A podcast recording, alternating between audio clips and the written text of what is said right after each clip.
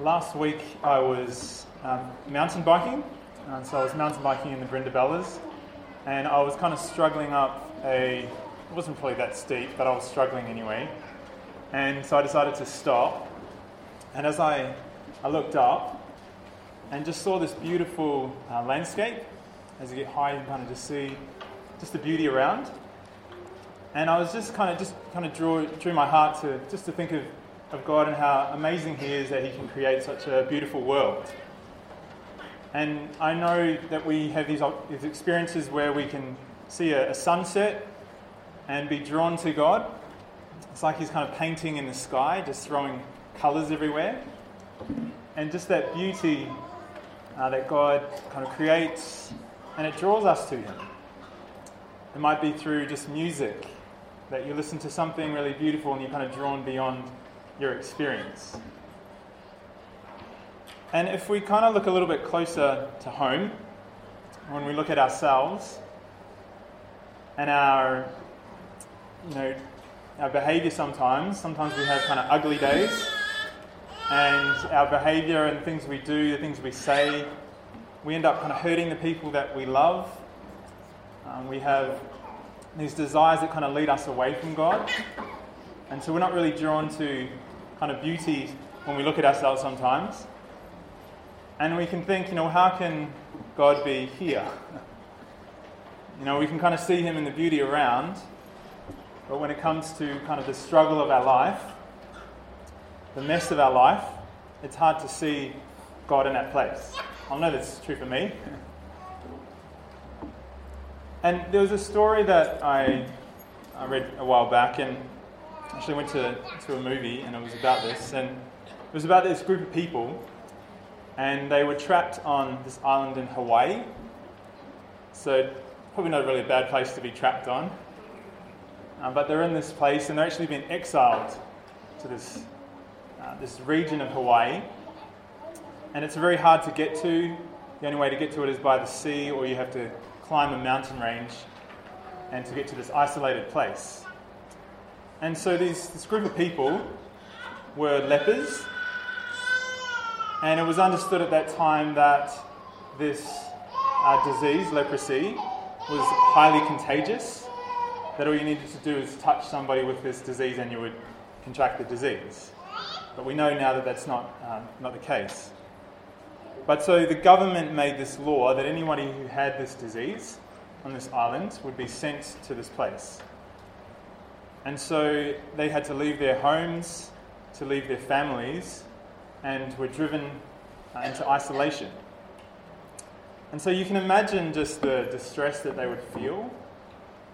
You know, the shame that they've been rejected by their society, and now they're just left to fend for themselves. And because they just didn't have any hope, uh, they, the way they lived was a bit of a mess. So there was drunkenness and kind of just a wild way of living that they just was anarchy kind of just was in this place. And there was nobody there from the outside that would come to, to give them any help. Until there was this one day where a man, a priest, uh, felt called to go to this place and to, to be with these people. And so this priest, his name's Father Damien. May know the story. And so he goes to this place called Molokai, to this region of Hawaii where nobody else would ever dare to go because of these people. Uh, people that were kind of horrendous to look at, you know, despised. And so he feels drawn to go there to care for them. And as he gets to this place, he can see it's, it's such a mess and the people are living in horrible conditions, and there's just no order or anything in this place. And so he starts to help them build, and he starts to you know, give them an opportunity for the young people to have a bit of an education, and he, he also builds a church so that he can celebrate Mass there. And so he's there for many, many years, for many years, and you know, he just tries to care for the people and just love them, really that he tells them that I've dedicated my life to be with you, to care for you. And there's one moment where he's saying Mass, and he looks out to the people and he says to them, My fellow leopards. Because he realized that he had caught this disease. Uh, he had poured some boiling water over his feet and he couldn't feel anything, and he realized that he now had leprosy. And so he felt that this was a kind of a grace for him because now he was really one with the people. That he had this whole new confidence that he was with them and that they knew that he was one of them and that he'd really given his life for them. And so he, he ends up dying as a leper, but healing so many people by his kindness to them. And so you can't help but see Jesus in this priest, uh, that he was willing to go to be with those who are suffering, that Jesus was, you know, willing to, you know, to take on our disease, you know, the disease of our, our hearts, like a leprosy in our hearts. You know, as we look, kind of look, as I was saying, as we look to ourselves, we can often see that, you know, there's, there's good things there and things that we like to share, but there's a lot of brokenness if we're honest with ourselves. And as, I guess as we grow older, we kind of see more. But that Jesus is willing to come to your island. Because when we are in that place, we can feel so isolated and feel like there's nobody that can come and really understand us in that place. So Jesus is willing to come to your island and he's willing to be with you to kind of order things a little bit better. And that he's willing to enter into that suffering that you experience. And that's what he did on the cross. That he enters into the ugliness of our life, the worst thing that we can do, that we rebel against God, that we kill God.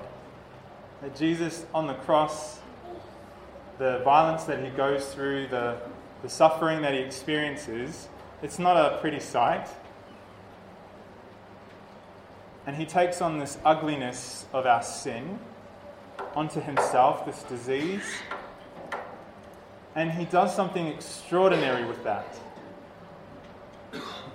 That he transforms this experience of ugliness, he transforms it from the inside, not from outside, but from within the experience, and he transforms it into something beautiful.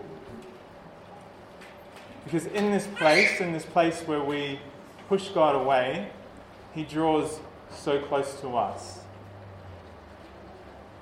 And in that place of us wanting to push him away, he offers us mercy. That he loves us in the place of ugliness with a beautiful love. A love that is able to transform us and to heal us. And so that our ugliness turns into something beautiful. Because it's a place in our life, in our personal life, where we know that God loves us, that He accepts us, and it's the worst place. And so if He loves you in that place, then He loves you everywhere. And so today, as we venerate the cross, Jesus, who becomes ugly for us, to transform that into beauty, I invite you to, as you venerate the cross, you might want to touch the cross or to kiss the cross. Whatever sign that you feel drawn to, may that be a, a response to God's great love for you, His mercy, and to bring whatever ugliness is inside you. To bring that to Him and allow Him to transform that into something beautiful.